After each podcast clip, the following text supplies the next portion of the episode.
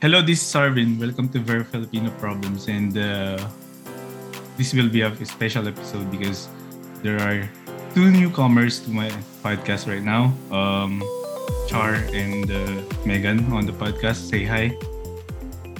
Hello. Hi, everyone. Hi, Megan. Hi, everyone. And then, Hi, uh, everyone. this is Megan. yeah, and, and then Ate Bites also in the podcast. Hello! Hi po. Hi Yeah, so- everyone. This is a, Kumu Nordic episode. So uh, it means that uh, every one of us are located in the Nordic region. So uh, the three of us, Megan, Char, and me, Arvin, is located in Finland and then Ate Bites in Norway. So pag-uusapan namin dito is about, um, well, how are we able to start our journey going here in the Nordic countries um, and some of the uh, decisions we made way back. So this will be a very personal um, take on how we are able to get here.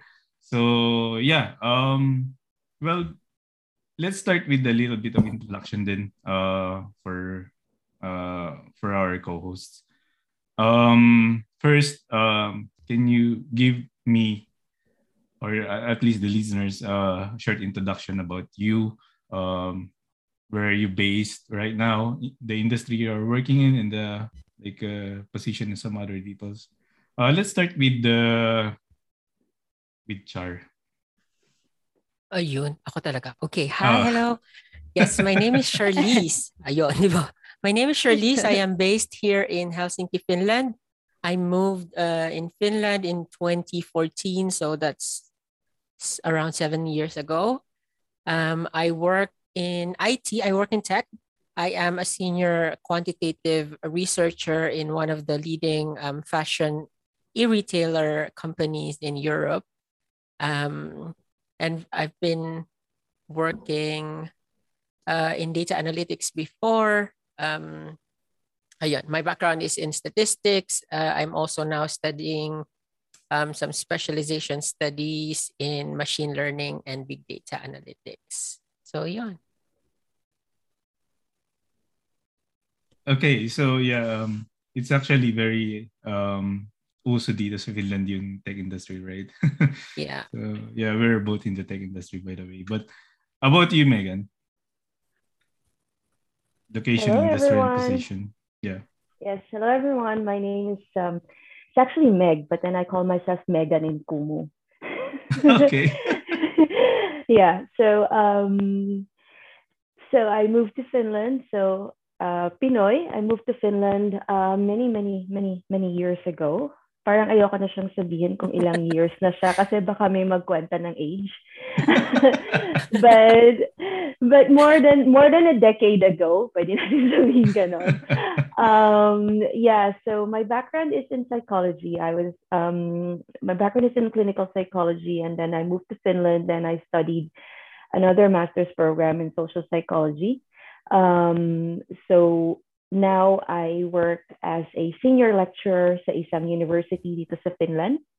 Um, what else? So I teach um, uh, social services. I teach project work and um, mental health, uh, psychology, and all that stuff. Uh, so ang pinaka field ko talaga is uh, psychology and education, but I'm also I also have some expertise in migration and integration uh, because that's what I used to do before I became a senior lecturer. So I, I am very active in the NGO field. So may pagka um, grabe ako ka-dedicated sa aking mga advocacy. That's why Char Charlize and I actually decided to also do it in Kumu. Um, and um, what else can I say? Um, I'm about to start actually my PhD in global health and development. So, yun. So, education naman ako, ang field ko dito. Education, NGO, yan ang aking mga ano uh, expertise. That- Yun uh, that's actually a good background and you know i actually uh prepared this uh, stuff uh, um na magbe-blend talaga yung expertise ni, ni Meg. But then, uh, let's go with with Ate Bites. Actually, uh, Ate Bites is not a newcomer here, but uh, we haven't yet asked about his uh, or her uh, location uh, in in the industry that she's being. We we have a quick glimpse pala, but uh, the details come in, come in Ate Bites. Actually, wala din naman masyadong sasabihin. Nakakaya nga, sabi, parang pwede na pa, pa sa, while listening sa kanilang introduction, sa, naisip ko, pwede bang mag-back out na ako? Parang naman nakakahiya kasi yung mga, bigati naman yung mga kasama natin dito. Uy, grabe ka. Kami lang talaga to, Bites. Equality, di ba? Ayan, Kami may ganun, may ganun. Walang ganun, kami lang to. Ano ba? By the way, ayun na nga. So, yeah, my name is Bites nga. I am from Norway. I've been here for, ano, uh, more than 8 years. 2013 ako nandito. Mag, ano na, magna 9 years na sa May. So, I'm a nurse in the Philippines, but I am not a professional nurse here in Norway kasi they have different curriculum and yun na, kailangan pa namin mag-aral ulit. And since it's also different language, so it's not that easy to be a nurse. So, and I decided na ah wag na lang muna. Healthy pag-arbiter ang tawag sa ano ko dito sa work ko. I work in the home care. I take care of the old people. And then yun nga, sa mga previous uh, uh, guesting ko dito kay Linus, we talk a little bit about the experience na din naman na I had here as a healthcare worker dito sa Norway. So yun, not so much about me. So I'm just, you know, kaya sa mga kasama ko, grabe yung mga ano nila, bibigatin. Joke. Hindi. Um, Grabe ka, bites ah. Well, you know, um, we actually work very uh, efficiently together, di ba? In different Mhm. industries. So, Yeah. it's it's not always been like uh, sino yung at the top and the bottom. We in, in here in the Nordics very flat eh. So Yeah, it's it's totally Mm, fine. Ate true. Bets. Siyempre, But, help, ano, frontliner. Okay, sabihin na natin frontliner para Yeah. sabihin natin. na, frontliner! Dudes, Yeah. dudes. Yes, ikaw ang hero. oh, You're a hero, di ba? You're a Yeah. hero. very important.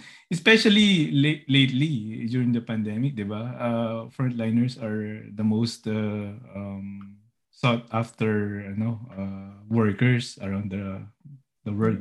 Kasi there are Yeah. like, um, alam mo yun, uh, defi- uh, parang staffing problems with the, you know, countries that has a, a very big population, di ba? Very big Mm-mm. cases in with the pandemic, di ba? So, yeah, uh, everyone else, else is uh, important. But, you know, um, let's go with the, like, because this is an introduction. Um, so, the next question would be, uh, how did you start your journey to the Nordic countries? How did you end up here? Paano kayo napadpad dito? so, ayun, um, let's start with the Meg. Bilang ako naman yung pinakamatagal na dito, di ba? Parang ganon. Ganun na nga yun. Ah, Kaloka, Ah, ah. may ganon. Bilangan ba to? Hindi. Hindi. So, how did I end up here? Actually, yesterday nga nabanggit ko to sa, ano, sa talk show Yeah. namin ni Char na I, I, I'm one of the people na ako yung isa sa mga Pilipino na ayaw umalis talaga ng Pilipinas. Wala talaga akong kabalak-balak umalis ng Pinas kasi my idea back then was if lahat tayo aalis, sino matitira? And I mm. really want to and I really want to to harness my, you know, profession and career sa Pilipinas, which I did, you know, um, after college and everything. But then, you know, um, life happens. Napadpad ako dito sa Nordic because of love. Hi! So yeah, um, need I say more? so,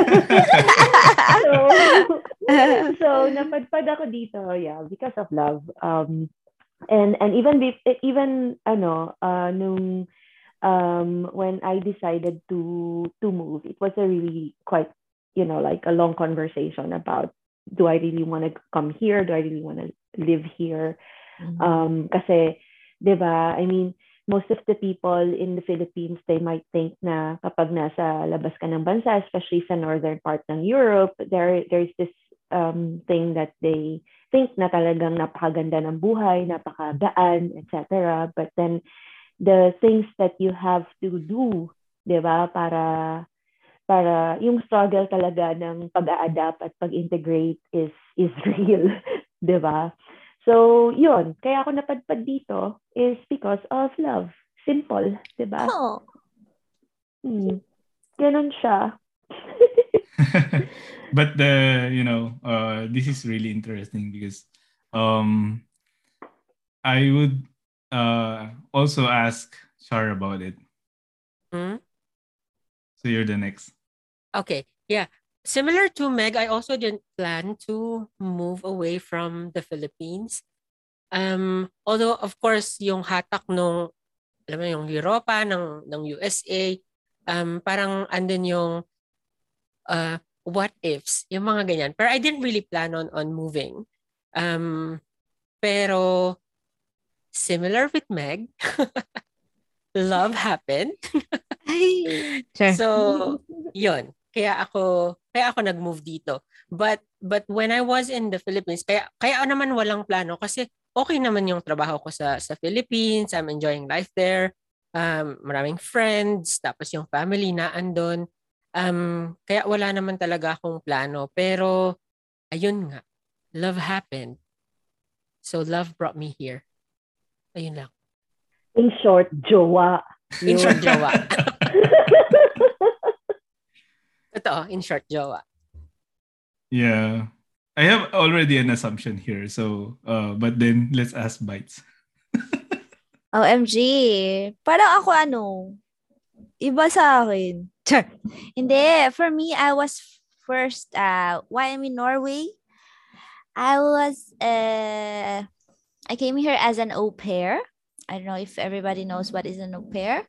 Au pair is a kind of, uh, um, uh, and then cultural exchange program where you will have your family a host family and then basically you take care of the child you will have your own uh, parang may allowance ka uh, and then you'll have your own space you will they will they will send you to school you will learn the language. So it's basically like uh, I know parang cultural ano talaga siya integration din kind of.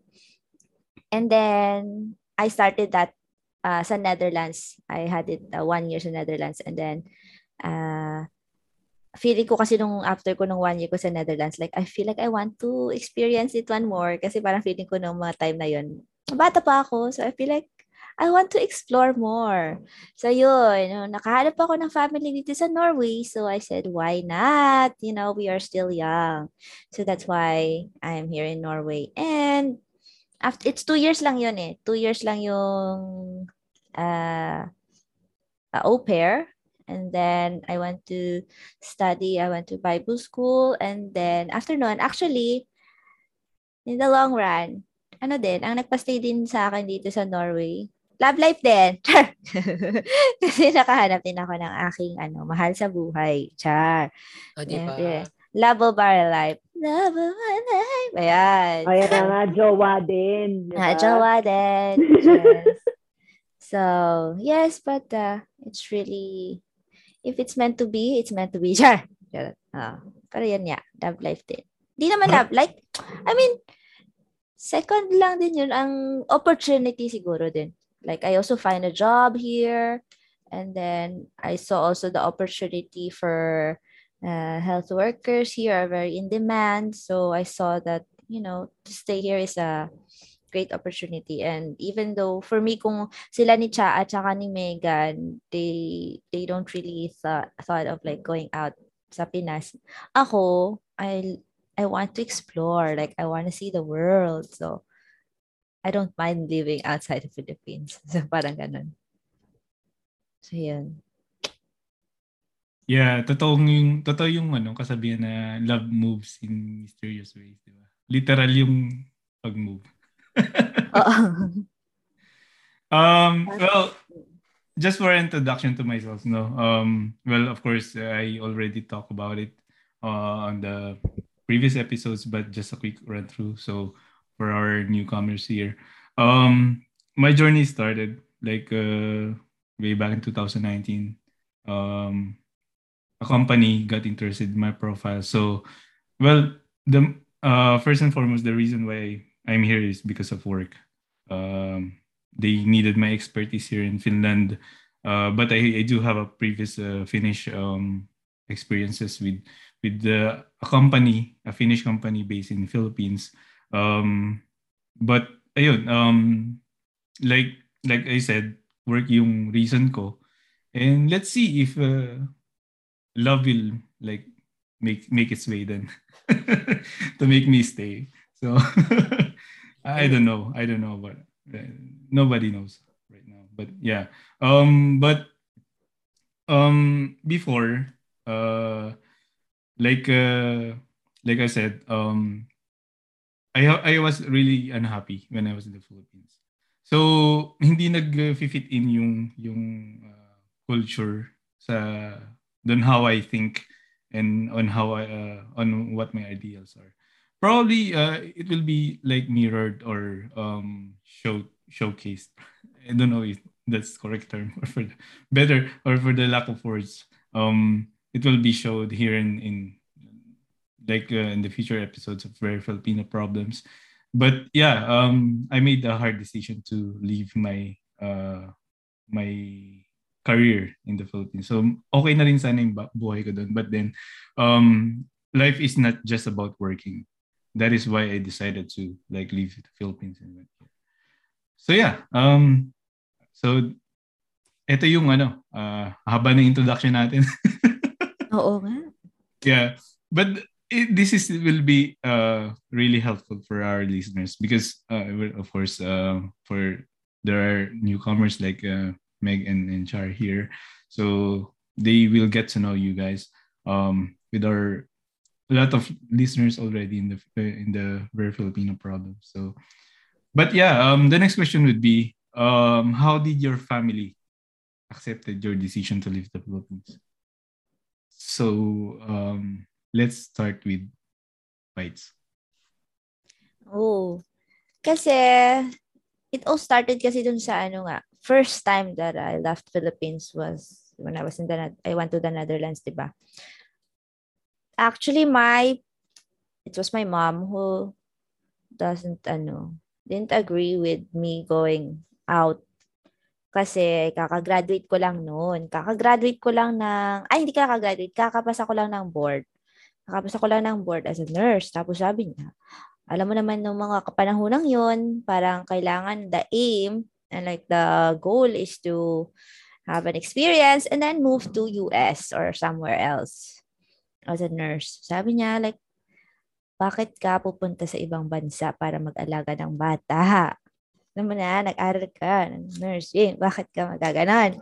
So, ayaw talaga niya. Tapos, syempre, very, ano siya, overprotective and natatakot, pupunta sa ibang bansa, wala kang kasama dun, ano gagawin mo dun mamaya, may mga abusive na ganun. Parang akala niya siguro yung au pair, it's like a, it's like a, tawag nito, a nanny or something like that. But yun niya, pinakita ko yung friend ko who was already in the Netherlands that time with their family and like that, pinapakita ko na, look, oh, tinan mo siya, oh, anong ginagawa niya. Hindi talaga yan kagaya ng mga iniisip mo. Buhay pa talaga siya, oh, tingnan mo, buhay pa talaga siya. so yun, nagpakita ko ng mga evidence, I do my research, I do, I present everything to them. And then, ano yun, eh, ako kasi, there was a phase in my life that I kinda, uh, my pers ano yung parang motto in life ko is parang you live only once and the only things that you regret are not the things that you've done but the things that you you didn't do parang ganon. And because of that experience I kind of fight for what I think is think is right. And as long as I know naman that it's safe so I kind of fight for it. Kasi uh, naisip ko kasi din na I'm still young, you know, it's just one year. I'm gonna go back to the Philippines again. I'm still a nurse, so, you know, I can still do the things that I need to do. But eventually, syempre, na-enjoy na dito. So, hindi na bumalik ng Pilipinas. But yun, uh, first, hindi nila gusto. Ang mama ko lang. Yung papa ko, supportive. Mama ko lang ayaw niya. And then, eventually, nakatanggap niya din nila. And they see that I'm here right now. So, they're happy for me.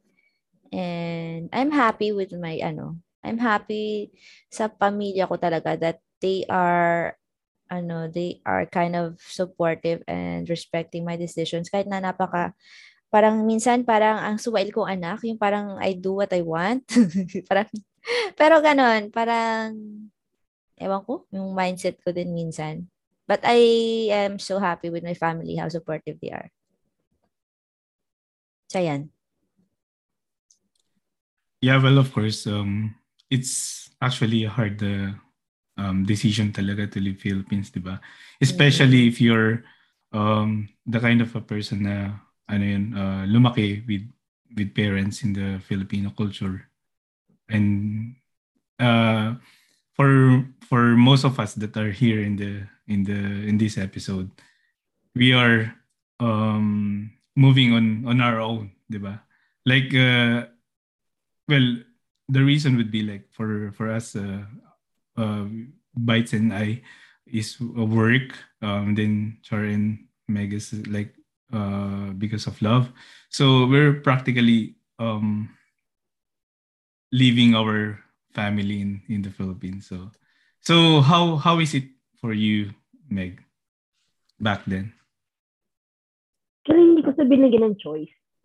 hindi ko sila nabigyan ng choice. Kasi, ano, um, nung una akong pumunta, when I first came here, ang plano ko is, um, because I was finishing my master's sa Pinas, um, nag, nagma-masters kasi ako nun sa PLM. So, it's, um, alam mo naman sa Pinas, iba, pag nag-masters ka doon, may comprehensive exam. So, I need to review for my exam. Ngayon, si Jowa nandito. Sabi niya, binigyan niya ako ng idea na, o, dito ka na lang mag-review para sa kompre mo. Hmm. So, ang alam ng parents ko talaga is, um, pupunta ako dito uh, as, you know, magbabakasyon at magre-review for my kompre. So, hindi na ako bumalik after that. Di ba? so parang nung sinabi ko yung decision ko na ano, oy magstay na ako dito, hindi na ako babalik ng Pilipinas, ganun. Yeah. Tapos parang so, sobrang shock talaga. Kasi alam naman nila, kahit yung mga friends ko dyan sa Pinas, nung sinabi ko sa kanila, that time, you know, email, ganun, nag-email ako, sabi ko, ano, hindi na ako, hindi na ako babalik, I decided to stay here. Tapos hindi sila makapaniwala. Yung tipong everybody was in shock. Yung ganun lang. Kasi 'di ba parang hindi ko naman talaga in-expect na ano, na na mag-stay ako dito. I was only planning to stay for three months. You know, magtutour lang, meet, meet the parents, etc. Tapos balik na ng Pinas, ganun. Kasi I have work in the Philippines, like Char. You know, I'm I'm I'm happy there. I I have I have my, you know, I have everything in the Philippines. And then, yun nga, nag-decide tapos nung nag-decide na, nung sinabi ko na sa kanila, syempre parang na-shock, nagalit. Tapos ano, um, parang inanin sa akin, are you sure? Hmm. And then, you know, and after a while, na, na ano naman nila na ano na I'm I'm I'm happy here. Uh, kahit na maraming sacrifices and everything. I think they they now understand na na, you know, I think that's also one way na para ano na, uh, living my own life na.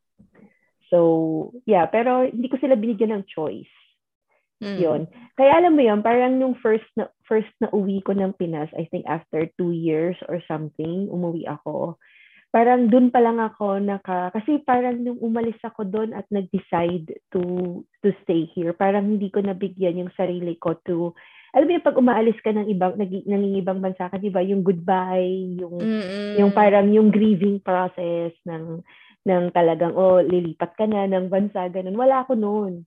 So nung first time na umuwi ako, doon ko lang siya naranasan nung pabalik na ako ulit ng Finland na ay eto na parang doon ko lang siya naranasan na ano, na talagang nag-goodbye, tapos parang nagpaalam ng maayos at at alam na nila na kung ano na yung, na nandito na rin yung buhay ko. But it wasn't easy ha. Uh, I think it made my own adaptation then quite hard kasi parang yung yung kalahati ng katawan ko is was not in Finland. Alam mo yan, parang lagi ka pa rin nandun sa Pilipinas. Parang you're living in both worlds at the same time. Mm. Kasi 'di ba, parang nandun yung guilt na hindi ako nagpaalam ng maayos. Basta umalis na lang ako. Oo. Paalam ko. Alam mo yun, parang nagpaalam ka lang bumili ng suka tapos di ka na bumalik. Parang ganun. ganun lang. Mm. Well, well, sa mata ng batas, no? Wala namang pipigil kung lampas 18 ka na. So, hindi ka na pwedeng kasuhan ng magulang mo na, oy, bumalik ka dito. Kaya nga, eh, wala rin naman True. silang choice. Wala rin, Yeah. hindi ko talaga sila binigyan ng choice. Mm. Ah, And- pero parang sanay na sila. yeah, Ganun and naman talaga ako. that is actually something na kailangan malaman ng mga Filipinos. Like, um, for most of the young, di ba? Like, you don't really need to ask uh, permission, but you just have to inform them.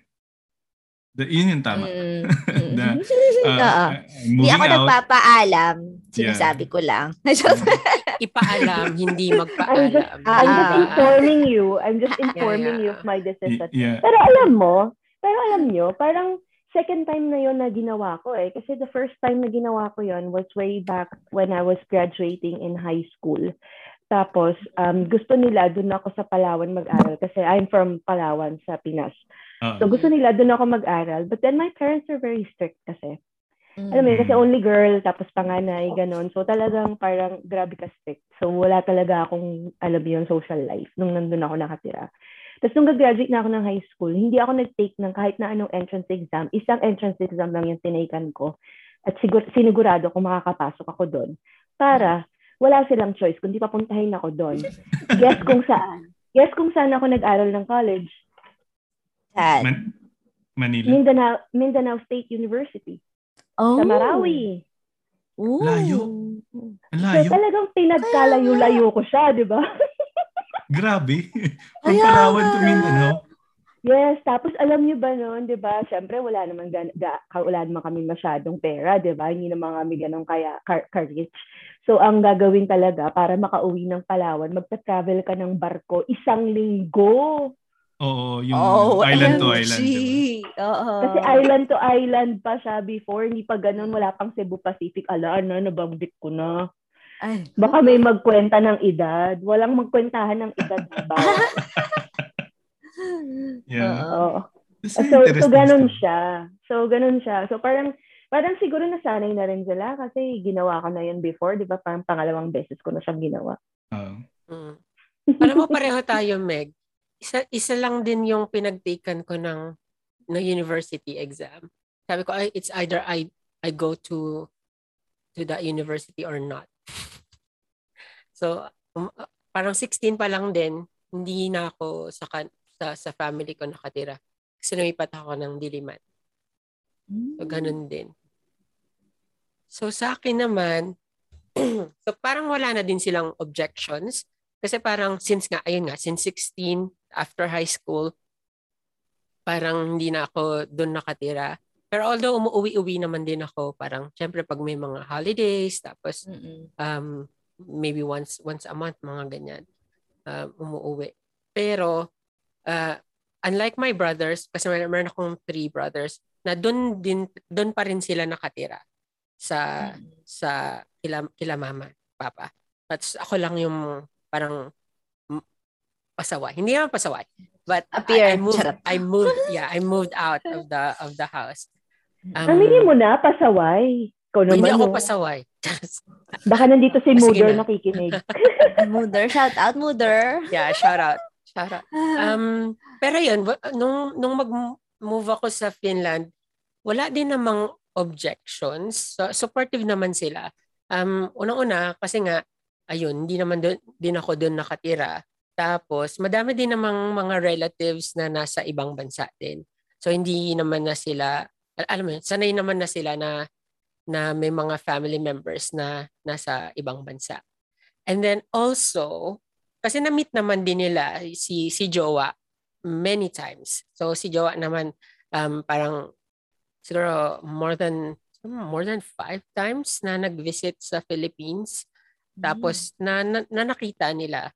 So ayun. So at least hindi naman sila ganun masyado nag-worry kung sino ang pupuntahan ko dito, kung sinong magiging asawa ko, ganyan. Kasi eh, na-meet naman nila in person uh, uh, a few times. And then also, hindi naman siya biglaan. Parang, ito naman yung ano, mga, yung planning skills ko talaga. Um, umaandar. Um, in, parang inuunti-unti. Ganyan. So before kami mag-decide na mag-move ako dito, parang trinay muna namin na, how would I like Finland? So, so try muna. So one month muna akong bumisita in the winter. Tapos, ay, okay naman. Okay naman pala yung, yung winter. Tapos the next time, three months naman, uh, summer. Tapos, ay, okay naman. Ganyan. And then the the next time, yun na, yung move move away, move away permanently na talaga. So parang unti-unti. So parang nasanay na din siguro sila na parang na, at the back of their minds, parang ay, doon na din to papunta. So nung sinabi ko na mamigrate na ako permanently at ano, mag uh, mag-aasawa ganyan. Parang wala naman na silang objection. Yun. Alam ah, mo sa akin, kahit na ano, kahit na na-meet nila si Jowa many, many times. Kasi naka, kaya kami nag-meet ni, sa Pinas kami nag-meet ni Jowa kasi ah, yeah, dyan siya dati, dyan siya dati nagwo-work. Ay, sa Pinas siya dati nagwo-work. So, na-meet nila how many times.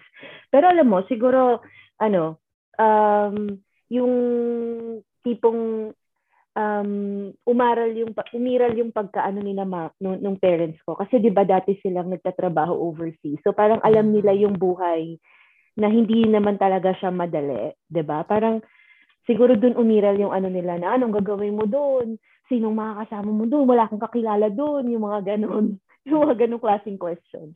Tapos lagi ko nilang nire-remind sa kanila, eh nung 15 nga ako, umalis na ako dyan eh, di ba? Kaya ko na to, kering-keri na. So parang yun na lang yung parang ano nila, parang um, naging uh, reaction nila doon. Yeah. Funny thing is that uh, most of us, parang, ano, may, alam mo yun, yung family may parang, may, may, parang kailangan, andun yung feeling na kailangan mong hingin yung pahintulot eh. As Filipinos, right? yeah, very Filipino. Yeah. Pero, ano, just to share mine, my, my journey. Um, well, yun nga sa akin, work, di ba? But then, before that, uh, I, I came originally from uh, Quezon province. So, but then I moved out of our home when I was 16. I studied in the university in Manila. Um, kailangan kong gawin yun because uh, there are like better uh, opportunity to study in, in Manila. And then, ayun, medyo nung sinabi ko sa kanila na uh, I'm I'm really applying for for ano um, either work or migration kung ano mauna so uh, and then several uh, ano um, attempts I I gave up kasi almost naka for 300 application 250 applications na ako eh walang nagsasucceed eh hanggang laging banderang kapos I I tried uh, New Zealand I tried Australia Canada several places in the Europe. I I, I got in into like uh, Portugal. Kaya lang at that time medyo mas uh, okay yung yung status ko sa Philippines so I I declined. And then yun, nag-stop na ako. Sabi ko parang wala yatang pag-asa, di ba? But then back in back in the days, uh, I already told my parents na I'm decided na talagang gagawin ko yung lahat ng ng ng way. And they are pretty much aware of that. Um, parang ang idea kasi nila is like kung saan ka masaya, suportahan kita, 'di ba? Parang ganun. So um and then sobrang biglaan din dahil uh, when when I made made my move here in in Finland, I I got the job. Then yung yung ano uh, yung residence uh, due to expertise uh, nakuha ko agad in in three days after you know flying to Malaysia and back uh, for for an embassy ano appearance. After three days meron na. So after one month dapat nandito na ako. So alam mo yung sobrang biglaan na inform ka na lang. Sabi ko uh, sa sa mom ko. Uh, ito yung ano ito yung flight ko papunta rito sa Finland. And then, hindi doon yung time na hindi siya talaga makapaniwala na aalis ako uh, ng Pilipinas. And it's, it will not be an easy uh, take uh, alam mo yun yung travel pabalik and visit. Iba kasi pag nasa Manila as compared to ano eh sa ibang bansa eh. Kailangan talaga ng preparation. But um doon nag-struck yung moment na parang ano, uh, nag-hesitate sila at talaga nahihirapan silang ano, tanggapin. But then they're really open-minded na na ano uh, that is life kung paano kung paano ko iguguhit yung ano, yung kapalaran ko at saka kung saan ako uh, magiging masaya. So natanggap na rin nila before I I left. So yun um uh, yung decision uh, per se, accepted talaga siya ng ng parents ko. Um, my father uh, is an OFW din naman. So alam niya na the the opportunities are really good here. So um and then they realize it later on kasi uh, when I moved here that is the time na uh, uh, after a few months nagkaroon ng pandemic. So sabi niya, sabi nila na your decision is right kasi alam mo yun, napakahirap din doon, doon sa Manila kasi Manila based ako before. So um and it it will be harder for me to move to the uh, move back to the province kasi uh, in the in the tech industry you need a, a very good uh, internet connection eh, for you to be able to continue your work, 'di ba? And wala nun before dun sa province namin. So, so parang ano nag-align lahat na uh, every everything is like really ano um smooth. Um syempre there there is this like uh, um parang ano nung lang reaction ng ng parents mo na na ano uh, hindi, hindi talagang sa umpisa hindi talaga matatanggap eh. But uh, being Filipinos, uh, we have this tight uh, needed ano um family values, di ba? But anyway, um so the next question would be, uh, what are the ano um, things na prepare nyo uh, moving to the Nordics and uh, ano yung mga time and resources na inispend nyo uh, moving uh, here? Uh, did you spend a lot or did you spend uh, uh, little uh, moving? And then ano yung mga time consuming parts na hassle pag alis? So let's start with the Siguro ako na lang din muna no? for you to for you to be able to think think.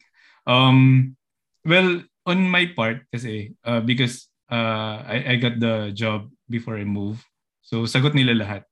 Um I started uh, spending something when I arrived here in Finland. So sobrang lucky, 'di ba? Sobrang swerte kasi everything um like uh, yung flight ticket, yung ano um, appearance sa embassy, um, yung applications. Ang hindi lang ang siguro ang pinaka malaking bagastos ko na lang din yung mga bagahe. Kasi hindi naman talaga ako uh, yung ano um, usual traveler. So I, I need to buy those stuffs and you know yung mga I, I need to prepare the winter clothes, 'di ba? Yung mga ganyang bagay um, ang hirap kasi, 'di ba, parang kung biglaan nga yung pag-alis, 'di ba? Kailangan bumili ka, kailangan magsadya ka before you you arrive. So, um for me, ano, uh, very minimal because the company helped me a lot uh, moving here. But uh, um how about you, Char? Sa akin naman, dahil nga ano, parang unti-unti yung sa amin, um, I think yung yung challenging lang is yung papers. Because alam mo naman sa Philippines or, or well anywhere I think yung kailangan um, may red ribbon pa nun eh. So kailangan mo pang ipa-authenticate yung mga lahat ng papers mo. So birth mm-hmm. certificate, school school parang yung mga mm-hmm. sa school things ganyan. So ipapa-authenticate mo siya sa ano ba yun, DFA, ganyan. Tapos mm-hmm. yung authenticated copy, ipapa-authenticate mo pa sa embassy na parang uh, yung pumirma ay ano, dap, siyang dapat pumirma. Parang ganun. Basta doble-doble. Mm. So yun yung parang um, actually yun lang yung pinakamatagal kasi kukuha kukuha ka pa ng birth certificate, kukuha ka ng mga school papers and stuff like that. Tapos papa-authenticate, tapos pupunta sa embassy. Yun. Yun yung pinaka pinaka-hassle na, kumbaga. Mm. Tapos, uh, yun nga, nung nag-move ako actually dito, yun, nagta-try-try nga kami na parang one month muna, tapos bumalik ng Pilipinas, tapos three months ulit. Tapos I was still working then. Tapos nung yung three months na parang nag-try, tapos tapos nagpa nag, nag doon kami kinasal dito sa sa sa Finland. Tapos I'm still working then for um, an American company that's based in the Philippines. So lahat ng um, yung mga yung yung apartment sa sa Manila, ganyan, binabayaran ko pa din, ganyan. Tapos syempre yung yung mga yung company laptop na andito sa sa Finland. Uh, tapos nagtatrabaho din ako dito noon ng parang work from work from remotely, ganyan. Tapos uh, hanggang sa na, na ano nag-grant ako ng residence permit. So parang nung nag-grant ako ng res- residence permit, doon na ako nagsimulang oh, okay. So this is it. Parang mm-hmm yung mga o oh, trial lang. Sige, try lang natin ano kung anong mangyayari. Hanggang sa nag-apply na nga ng residence uh, permit. Tapos dati dati dito sa Finland, pwede ka pang mag-apply ng residence permit sa police. So doon ako nag-apply sa police. And then it came out in two weeks. So parang ako, wala, ang bilis. so parang, oh, itong trial na to, magiging ano na, to, permanent na. na. Oo, magiging permanent na.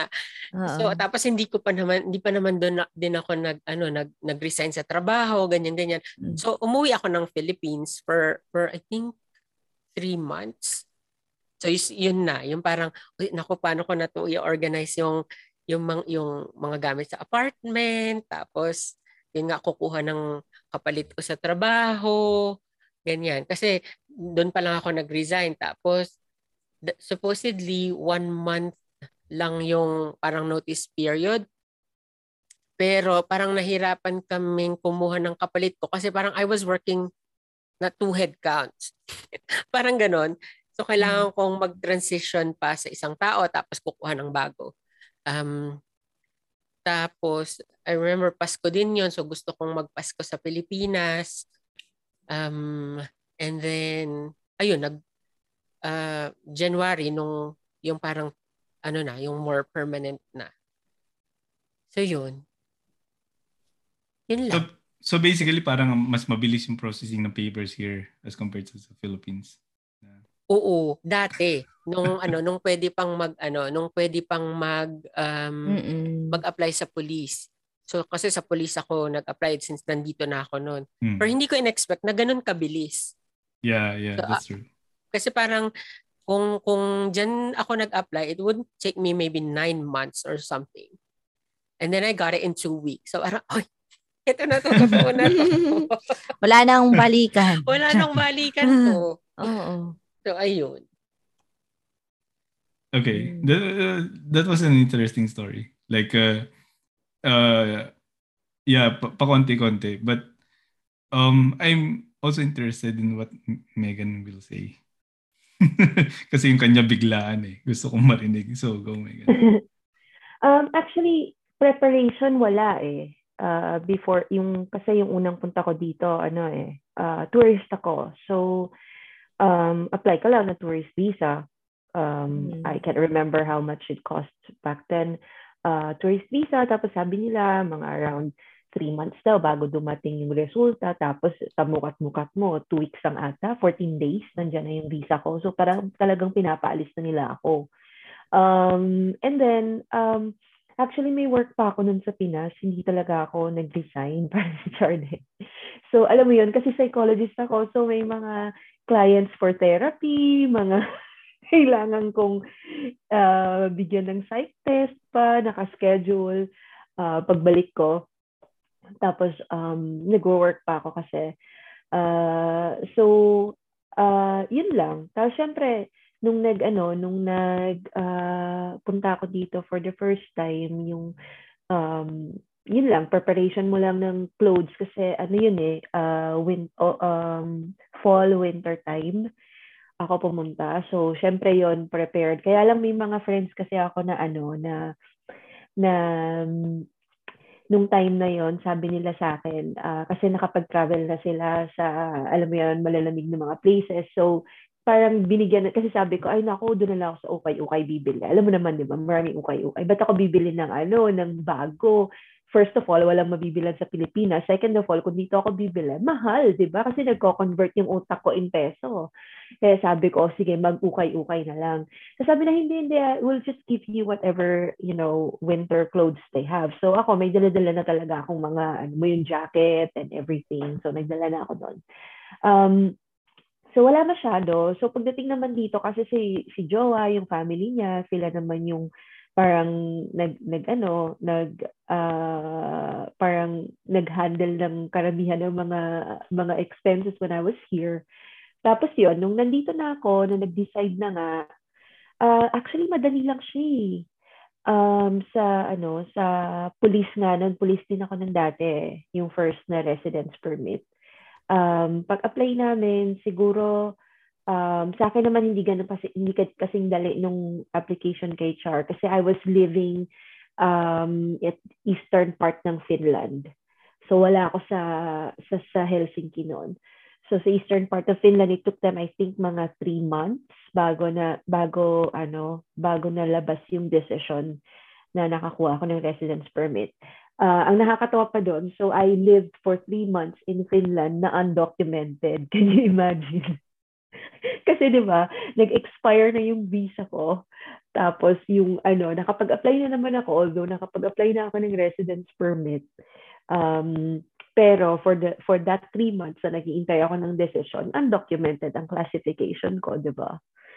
So, so yon And then, um, lahat ng, sabi ko nga hindi ako prepared, di ba? So lahat ng mga dapat kong malaman about living in Finland, ginawa ko siya nung nag-decide ako na mag-stay na ako dito. So parang after, nandito na ako sa Finland nung nung nag-prepare na ako kung paano gagawin ko, anong first step na gagawin ko, saan ako pupunta.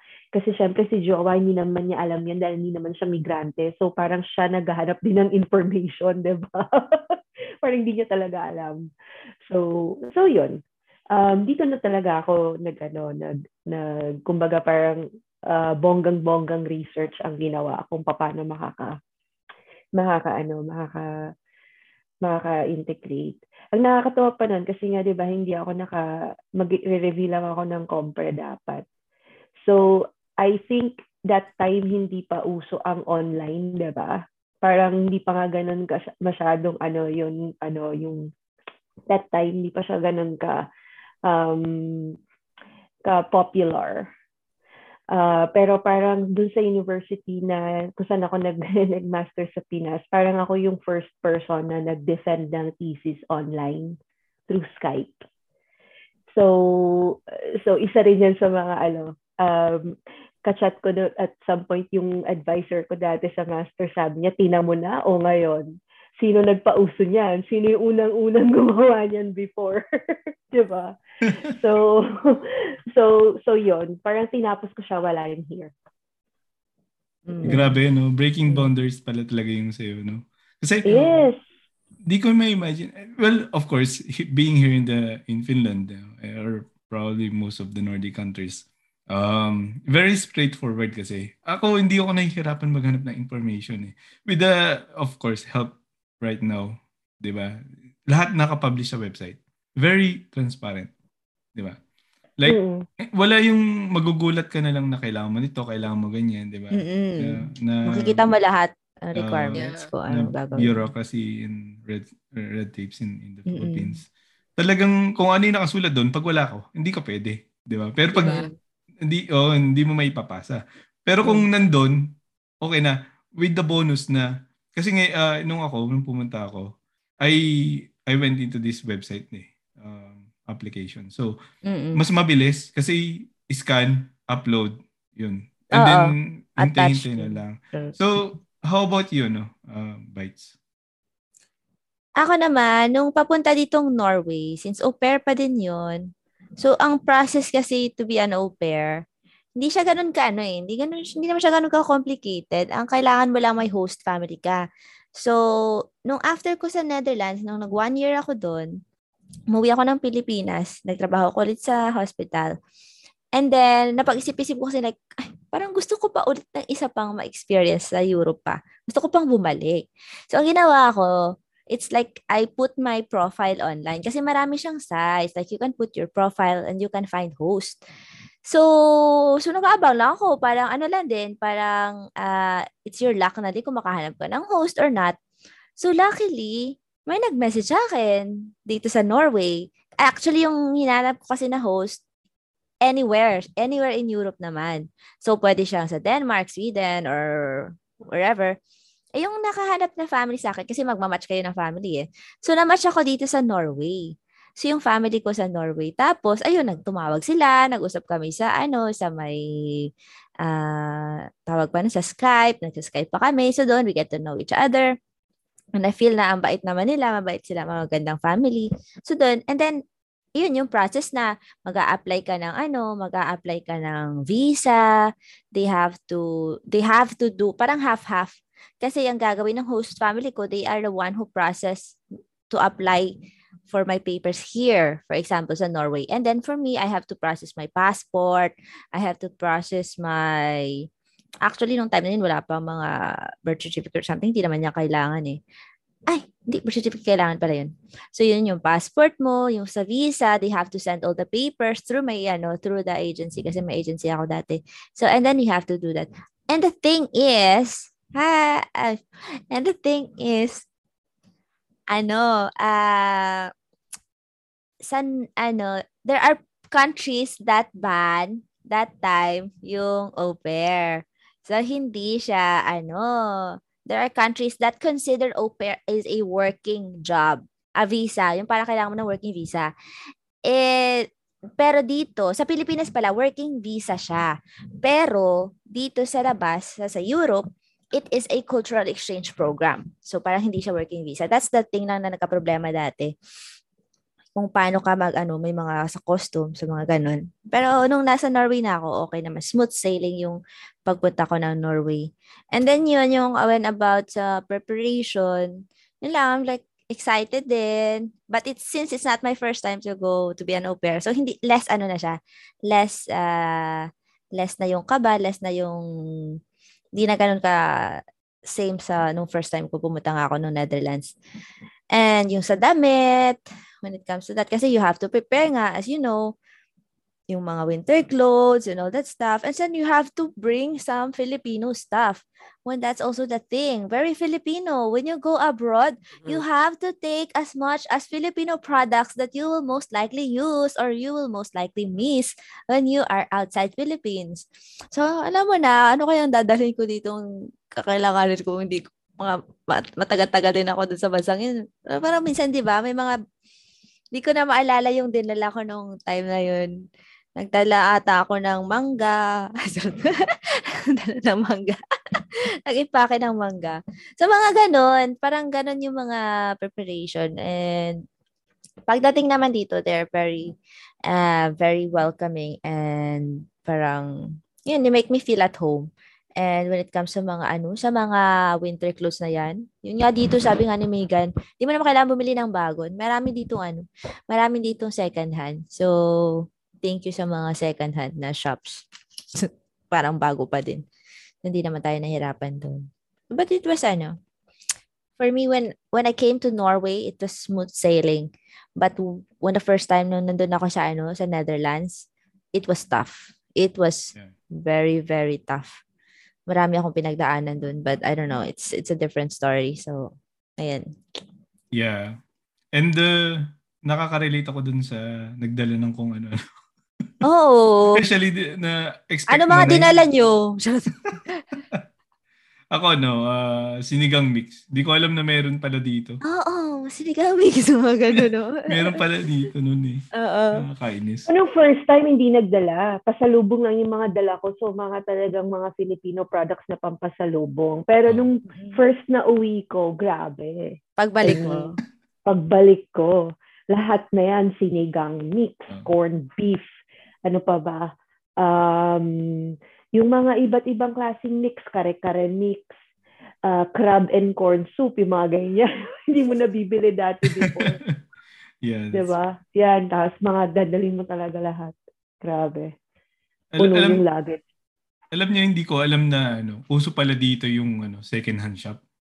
Nung, Mm. nung Mm. pumunta ako dito, since, yun nga, ah, very, very less lang yung nagastos ko papunta, di ba?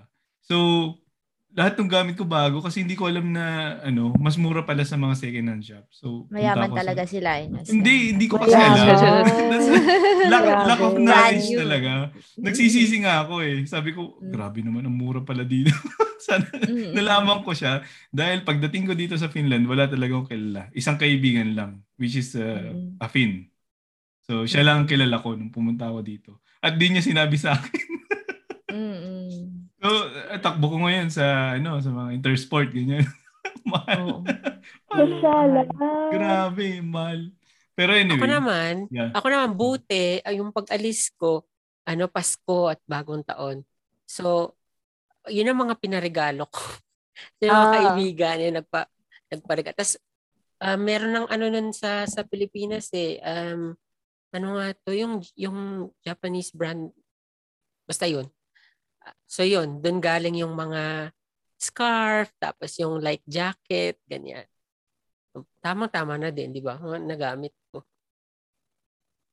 Yeah. Um, Uniqlo. Doon ako bumili. Ayun, Uniqlo. True, Yeah. true. Yun. Mm-mm. Yun yung legit na ano eh. Meron silang pang winter eh. Kasi wala, Yeah. wala namang winter sa atin. Di ba? Bibili. Bukod sa ukay. Yun, Uniqlo. Ukay lang talaga dati, di ba? kaya, kaya buti lang may Uniqlo na. Yeah, yeah. Ang laki. Last na uwi ko. Ito, last na uwi ko sa Pinas, dun parang dun pa ako bumili ng mga pang ano, yung mga pang, di ba, pag masyadong malamig, pag winter dito, kailangan mo ng pang under, mga under, Yeah. Yung mga long sleeves, tsaka Yung yung, long mga johns din. long Yeah. johns, yung mga ganyan. Doon ako namili ka mo. Tapos tawa ng tawa yung isa kong friend na Pinoy. Sabi niya, bakit ka dito bumibili niyan? Mas mura. That is true. No. Ako kasi hindi ako marunong sa ukay. Kaya ano, um, well, hindi ko talaga na-experience at hindi ako marunong. Kaya sabi ko, nagtanong-tanong na lang din ako saan ako bibili. Buti na lang, sabi nung Filipino-Japanese na kaibigan ko, sa Uniqlo ko bumili. okay. But then, um, we're going to the last question na. But this will be really quick uh, to cap off this episode. So, um, the question would be, uh, do you have any regrets on moving here in the Nordic region? So, Oh. just go bites. Regrets? Yeah. No, for me, I don't live life with regrets. Ang sabi ko nga, di ba? You only regret the things that you, ano, the only things that you regret are not the things that you've done, but the things that you've not done. So for Ah. me, I don't regret anything in my life. I don't regret all the experiences. Kahit masama pa yan or what, like, I don't regret. And being here, for me, personally, being here in Norway is for me a blessing. And I am grateful for that. Kasi it's an opportunity. It's not everyone who will have that opportunity. For me, like to be an au pair, for example, I have a lot of friends who've been here, become an au pair, for example, and then after that, they went home, diba? For me, I'm lucky enough to have this opportunity to find a job, to find the love of my life, the love of my life, and then to be able to stay here. And to think that you know being in Nordic in Norway Norway is like, di ba, kasama yan, mga Finland, Denmark, Sweden, they are, sa makikita nyo sa mga happiest countries in the world, Mm. they are usually on the top. And for, for me, like, I am lucky to be here. Of course, I'm Filipino. I miss Philippines. It's really, I know, it's really different to be Yeah. far from your family. But I am living my life. Minsan lang ang buhay natin. We only have one life. And for me to be able to experience all the things that I've experienced, I'm super grateful for that. And I'm super thankful sa mga path, sa mga experiences na nag-lead sa akin kung saan man ako ngayon. And I'm so grateful for all the people that I met also along the way. And yun, I'm just I'm just really happy to be able to be to be here. And kung ibabalik ko man yung mga times, kung may babalikan man akong path ko dati, I will not change anything. Kasi for me, all the things that happen in our life, it leads us to exactly where we are right now. So we just have to be grateful and, you know, be grateful and live life to the fullest each and every day. And I thank you. Hi, universe. Hi, universe. Talbog. How about you, Char? Yeah, same as Bites. I also don't have any regrets. Also, probably dahil sa, nasa Finland tayo, nasa Nordic tayo, no? Mm. Na parang the social security is really Mm. high, people are happy, um, para ang linis ng kapaligiran, fresh and and pure ang nature, everything works efficiently. Parang yun nga yung parang hindi ka matatakot maglakad sa gitna ng madilim na daan ng kahit anong oras pa yan. Si- siguro it, that has something to do with it. Um, Mm-mm. Also, I think parang dito sa Nordic, it it's full of opportunities, no? Um, especially with like libre yung education. So parang ako, parang nag-aral ako ng IT, tapos nag, Mm. ngayon nag-aaral ako ng ng big data analytics o machine learning na parang wa- walang bayad. Hindi ko to magagawa or mahirap siyang gawin kung nasa Pilipinas ka, di ba? Um, tapos, na, napa-visit ko naman dito yung, yung mama ko twice. Na, parang naka-visit sila sa, sa ah, siya sa, dito sa Finland. And then I was able to visit a lot of countries as well. Um, so yun. But if there is one thing na parang nanghihinayang ako, is ah, yung hindi ko makita mag-grow yung mga pamangkin ko. Kasi meron ako ngayon tatlong pamangkin. Um, So isa pa lang sa kanila yung nakikita ko in in person. Um Mm-mm. so yung dalawa hindi ko pa sila nakikita. Yung parang they they they're growing up without parang without me there and without them Mm. seeing me in person. Although thankful din naman na may technology na na parang Mm. halos halos every other day naman nakikita ko sila. Pero 'di ba iba pa din yung parang naandun ka na parang you miss a certain milestones ng sa buhay nila. If there is one thing, Yeah. yun. Same. Mm. It's a nice ap- uh, approach, no? Yung mga regrets, yung mga tipong hindi natin talaga maiwasan. Eh.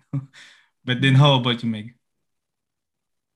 So, I think ang ano lang naman no, um I I feel very privileged um to be here.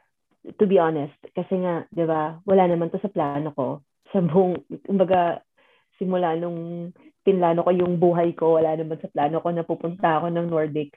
Wala naman sa plano kong mag-abroad ako, 'di ba? Tapos biglang nag-abroad. Um, so I feel very privileged. Tapos um, sa akin kasi um, yung pinagdaanan ko dito sa sa Finland is not that easy, no. Um, I had I really had to uh, cross a lot of boundaries to get to where I am now. Hindi siya ganun kadali, including getting a job.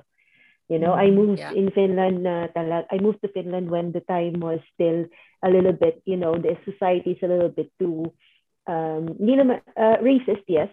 Um and also at the same time parang ano, um hindi pa sila masyadong open to have migrants uh, occupying certain certain jobs and I don't want to, you know, kasi nga may ba- meron na akong um kumbaga naabot. So parang ang, hi- ang hirap naman pakawalan ng mga naabot mo at magsettle.